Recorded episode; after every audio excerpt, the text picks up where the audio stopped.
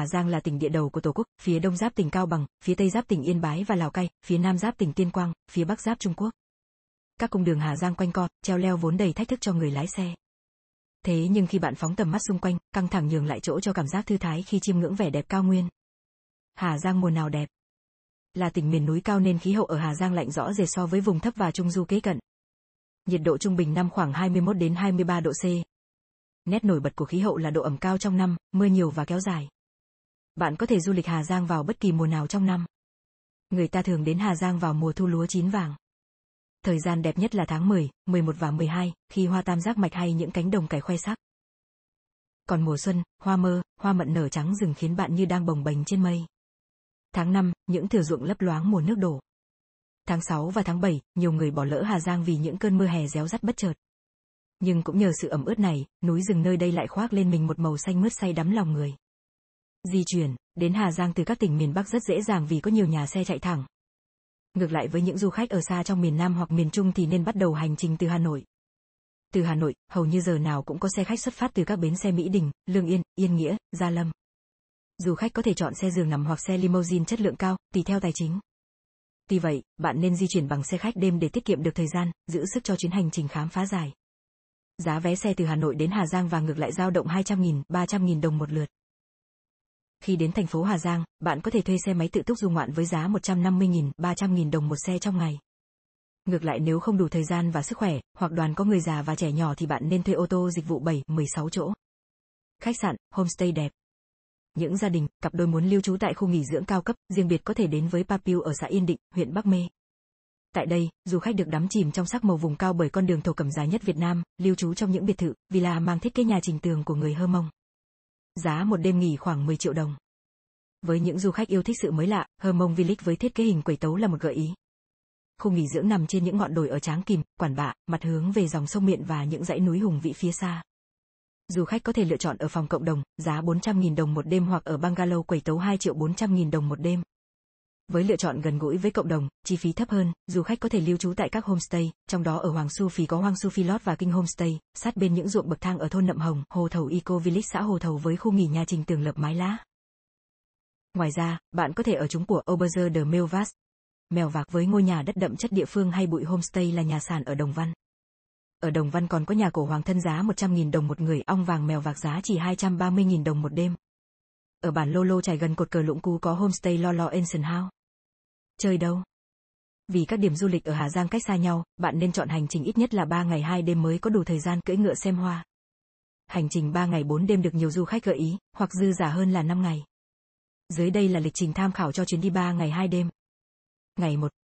Hà Nội, Hà Giang, Đồng Văn. Để kịp dự chợ phiên Đồng Văn vào sáng Chủ nhật, bạn hãy khởi hành từ Hà Nội từ tối thứ sáu. 8 giờ sáng ngày hôm sau bạn có thể lên đường tới Đồng Văn và chụp ảnh ven đường, khi không khí buổi sớm còn dễ chịu. Đường từ thành phố Hà Giang tới Đồng Văn nên chia làm các chặng rừng để vừa đi vừa tận hưởng hơn là chạy một mạch. Chặng 1. Hà Giang, cổng trời quản bạ tầm 40 km. Từ thành phố, điểm đầu tiên là cột mốc cây em không, sau đó di chuyển đến quản bạ chừng 40 km. Ở đây có cổng trời là điểm che chin nổi tiếng, nhưng nếu đi vào mùa đông, có khả năng gặp mây mù. Nếu trời quang, bạn có thể chụp ảnh, ngắm đồng ruộng bên dưới. Từ đây có thể nhìn thấy hồ Nạm Đăm, thuộc thôn Nạm Đăm là thôn homestay của người giao nổi tiếng tại Quản Bạ. Ngoài cổng trời, bạn cũng có thể ghé thăm núi Đôi Cô Tiên cách đó không xa. Chặng 2. Cổng trời Quản Bạ thị trấn Yên Minh tầm 30 km.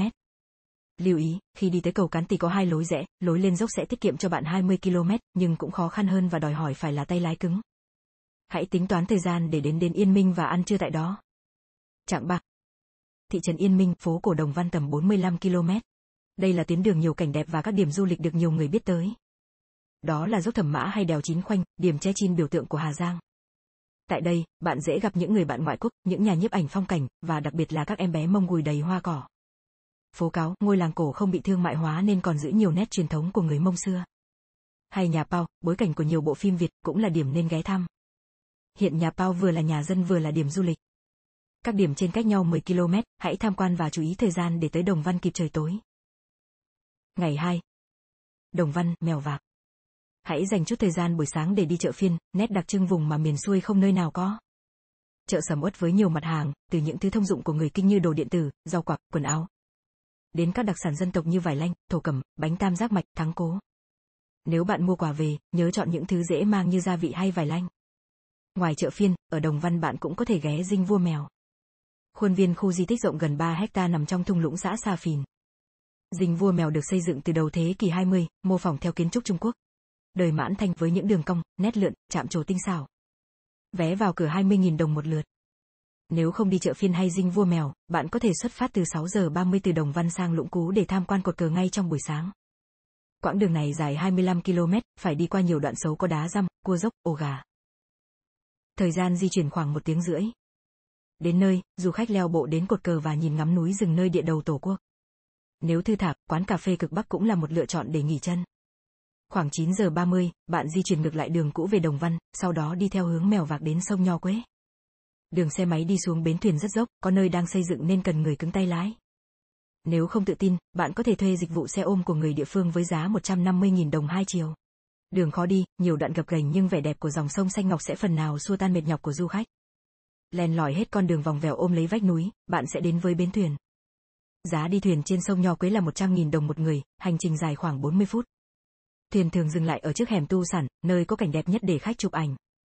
Khoảng 14 giờ 30, bạn di chuyển về phía mèo vạc để thăm đèo Mã Pì Lèng. Đường đèo dù uốn lượn nhưng rộng và bằng phẳng, một bên là núi, một bên là vực. Bao quanh đèo là trời, mây và núi non nên du khách có thể thong thả ngắm cảnh, chụp ảnh.